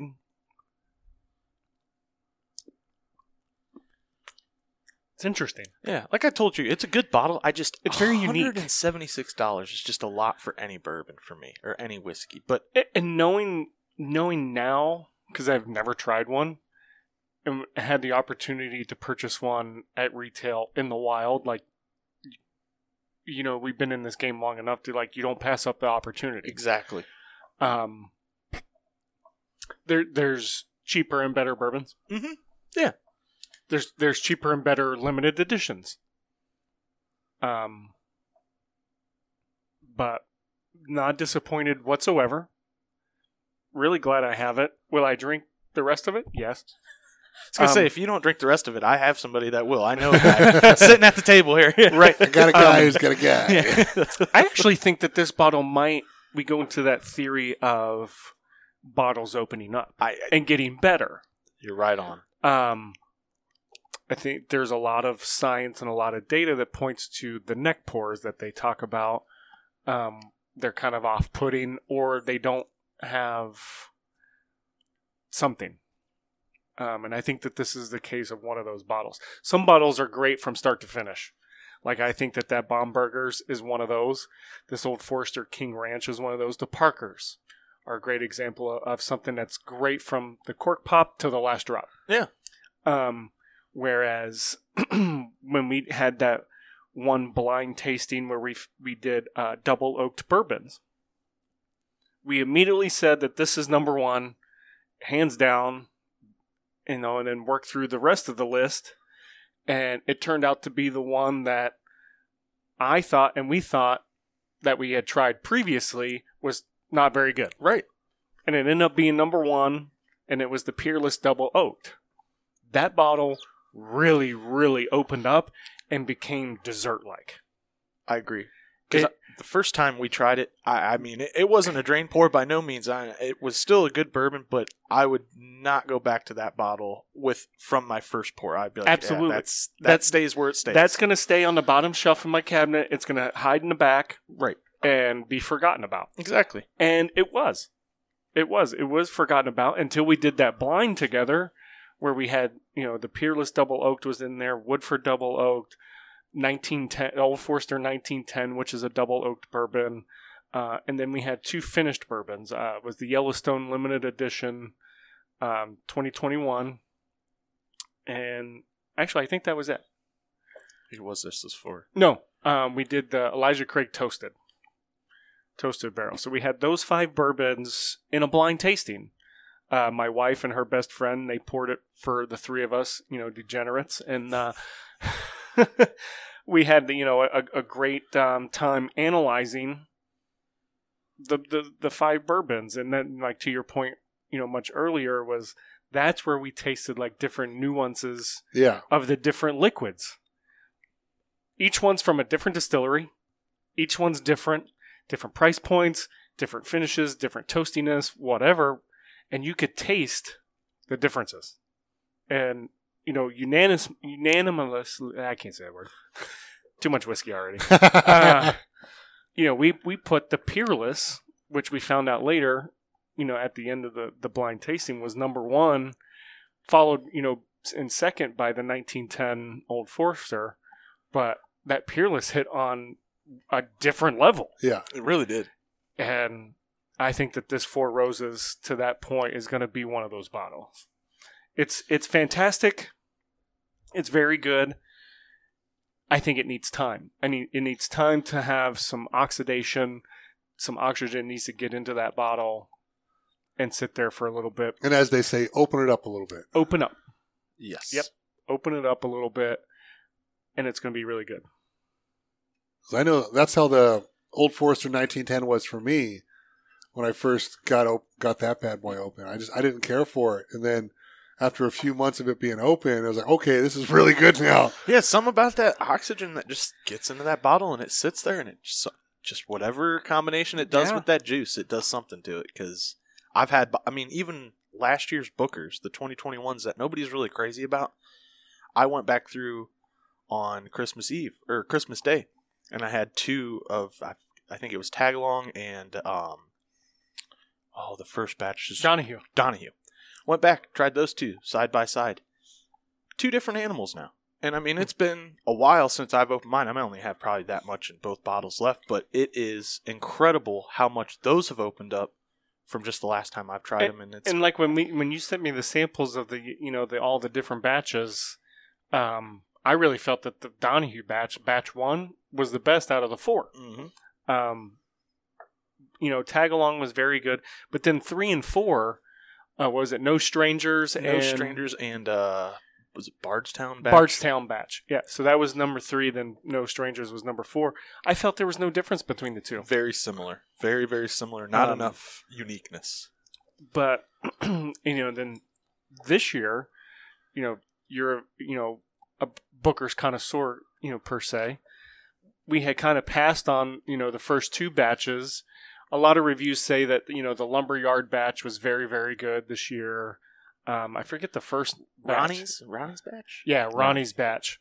Um, but then we got, you know, Kentucky Tea was the third batch that came around, and we had passed on it originally, you know, at, at a store, and then we tried it. I tried it with a friend of mine that picked it up, and I had felt like, man, this Booker's is probably one of the best Booker's in a really long time. And then I immediately texted you like, "Hey, the next time we see Kentucky Tea, we need to pick it up." and we sure as and shit we, did. and we did. And I tell you what, that that's and it's a little bit older. It's a seven year, you know, Booker's where most of them are six. Um, so that additional year and the blend of Booker's, uh, that Kentucky Tea was hmm, Mhm. really, really, really good. They knocked that one out of the park. Yes. Um, and then you know a lot of people don't like it or they do like it. Uh, Fred Minnick in the bourbon world um, is revered as one of the best whiskey tasters. Rated, I think, Kentucky Tea in his top five. yeah, it was up there. It was very high. Either top five or, or it was definitely in his top ten of his 100 whiskeys this year. Mhm. So for that one to to rate so high, um, I feel pretty good about our palates. Yeah, yeah. you know, that guy gets paid to to taste whiskey and is um, given bottles from distilleries and what have you, and has a um, you know wealth of knowledge of, of a lot of things. And for him to rate that that high, and for us to rate it really high, is pretty special. Yeah, it really was, and it, it was a damn good pour. I mean, I'm glad you called it out to me because I would have probably passed because I, I felt like I got burnt on the 2021 batches Right. because I bought all four of them and I have backups to all four. So yes, that was a not very uh, wise decision on my part, but here But we, we are. live and learn. we live and learn, and now we are. Now that's why I didn't It- buy any of 2022s, and I'm kicking myself for not buying a backup of this Kentucky tea batch because I'm like, shit. When this is gone, this is gonna be a really hard bottle to replace, just like your uh, your ham, your country Oh, ham. I have a country ham batch. Is uh, I think the third batch of 2019. Mm, mm, mm. That to me is the best Booker's I've ever tried in my life.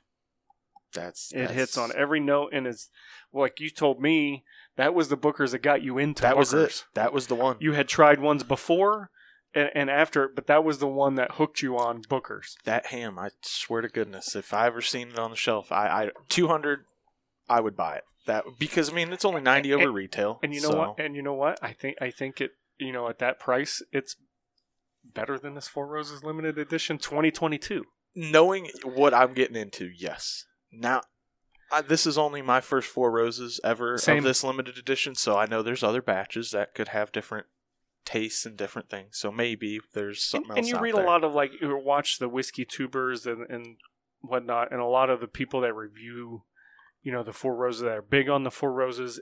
This isn't their favorite batch, but it is one that they do hunt every year. It's one that that's always high on their list, and I'm extremely thankful that we were able to to score one. Um, but back to the point, I, I really do think it's a bottle that has to open up. It's very, very good. Can't can't say that it's not. No. But sitting here at the table, it's it's amongst royalty, in, in in my opinion. You know, we got a couple bottles of Parker sitting on the table here. Um, we got an old Forester King Ranch, which is a Texas exclusive. Um, we have a Bomberger's Michter's LE limited edition. Um, you know, it, it's it, it's going up against some heavy hitters, to say the least. So it might not be doing it justice from what we've tried previously before opening this bottle. It would be one we have to revisit, but still very very good. Mhm. Well, I'll tell you what, boyos, we've been here rambling for a little while, so let's wrap this bitch up and then continue to drink and get some snacks down here. Absolutely. uh, Josh, do you have any closing thoughts? No, uh, I think you know, like my water bottle says, we drink bourbon and pet dogs. Fair enough. Sticker. You know, it's it's our emotional support water bottles, our hydroflow water bottles that we carry with us. My wife, she that's what she calls it, and she stickered hers all up and everything. I never put stickers on my water bottle; I just kind of carried it. But she was um, nice enough to find some bourbon related stickers when she was traveling to uh, Nashville, Tennessee, and uh, so she got one that says "I drink bourbon and pet dogs." Uh, professional bourbon taster, and one that says it's a glass that's half empty that says, "Well, that's neat." I like all those. I like all Yeah. this. What about you, Tyler? Any closing thoughts, sir? I don't know. I, I think just not to sound cheesy, but I, I am thankful for this juice because without this juice, I wouldn't be sitting with you fellas, and I, I really appreciate that. Um, I, I think some days it's taken for granted. Where I think in my head it's like, ah, we're just getting together and just bourbon, drinking bourbon, but it's like you two really have uh, made an impact on my life, and I appreciate that. And without this juice, I couldn't say that. Well, hopefully so. it's been at least somewhat positive. Absolutely, But- Well, vice- and- and- absolutely. and- well, that- you know, and, vi- and and it goes both ways. It's vice versa. You know, like, um, you know, if it wasn't for this, you know, we would have never have met. You know, we can all agree on that. But it's just the little things like outside of this that have really like allowed the friendship, like you said, become fast friends. Like we've almost like only known each other for like let's say two years, but realistically, it feels like ten. Yeah. Right. Um, you know, you've helped my wife move stuff. You know, with, with your truck. I came over and helped. You know, with your roof. Um, you know, it, it's just things like that that where it's not just about Yeah. the whiskey here. Like it's Right. it's about our friendship and about everything else. Well, and it's it's I know uh, and what is important to me. It's a text or a phone call to either one of you guys, no matter what time of day, night, whatever the situation may be. I don't even have to second guess and know y'all will be there for me, and that Absolutely. that is the world to me. There's Yep. no feeling I, I can't put that into words hardly because that means the world to me. So Mhm. I'm just thankful for that. Well, I think that's how you can define like your true friends, right? Right. Is like right. ask ask for something and see who delivers because there's a lot of people who talk a good game or around when they want something from you, but when you ask of them, they're usually not willing, willing to help out so much. So, Right. yeah, that's that's usually how that goes. right. All right. And well, you know, same thing like when we had that uh, where we came down and we shot guns. yeah, We shot uh, clays, clay pigeons, and birds, and had a blast. yeah, something we do every year, and it's like it's always been about the high school kids, and they kind of told us to fuck off, and they went somewhere else, and and the guy who's running it for literally over twenty years was super depressed, and I was like, hey, like I'd still love to come out and shoot, like I get to shoot with you guys once a year. It's the only time I ever see you guys, like. right. I'd love to come out and like, okay, we'll invite friends. Like, so I invited a bunch of friends and you were the only one who was available to go down. And it was just, it was good to just, you know, have people out there. I mean, just, Yeah. just to have like the four or five of us that was there. It's, it's the, I mean, the normal three or four of us that are there anyway, but I mean, just being able to even bring one friend was like, okay, cool. It was like at least we got to like go out and shoot. Of course, they were all like, you know, this is bullshit. He shoots all the time. Like, no, no, no, trust me. He's just really athletic and good at shit. So don't worry about that. I mean, what was Vivian saying? We took you out disc golfing. It was like a couple of holes in, and like your sidearm looks like a goddamn professional. I mean, granted, you play baseball, but I, like, I knew you'd be good at that. But it's like, like yeah, he sucks. Uh, Bachelor's good at everything. yeah, yeah. My wife gets mad at me all the time, especially with you know with the game of bowling. Like, I grew up in a bowling alley, and, and you know we had talked about this on previous episodes, um, about my you know career and upbringing and whatever. But you know, I took six months without touching a bowling ball, and then I can go out there and score well. Like it, it just things like that just come natural. Yeah, well, uh, dare I say you're a, a touch athletic, so yeah, those kind of things are a little easier for the athletic folks. Just a smidge. just, Just a how smidge. that works. All right, well, thank you so much for coming over. I appreciate it. It's been a fun New Year's New You episode. Just, uh, talking I about feel bur- so bourbon mostly. That's mostly what we, Yeah, you know. we talk when we get together. That's all right. All right. Well, thank you again so much. We'll do this again, and we will see you guys next time. Booze time. Booze time.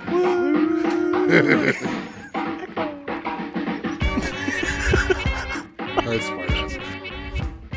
All right, well, that wraps up another fun episode. Hopefully, you guys enjoyed that one. I know it was a lot of stupid nonsense and a lot of rambling and even some quiet moments in the middle, but that's fine because it was just us hanging out. And that's kind of what we wanted to do, was just have a good time. And hopefully, there was something enjoyable in there for someone or anyone, possibly, maybe, kind of. I don't know.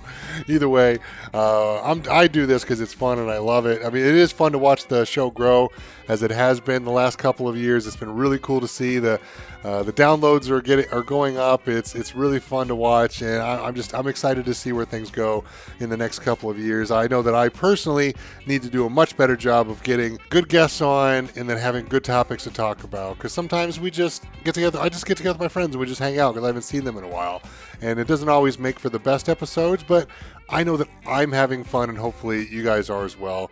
Uh, nonetheless, if you are still listening, thank you so much for all of your support.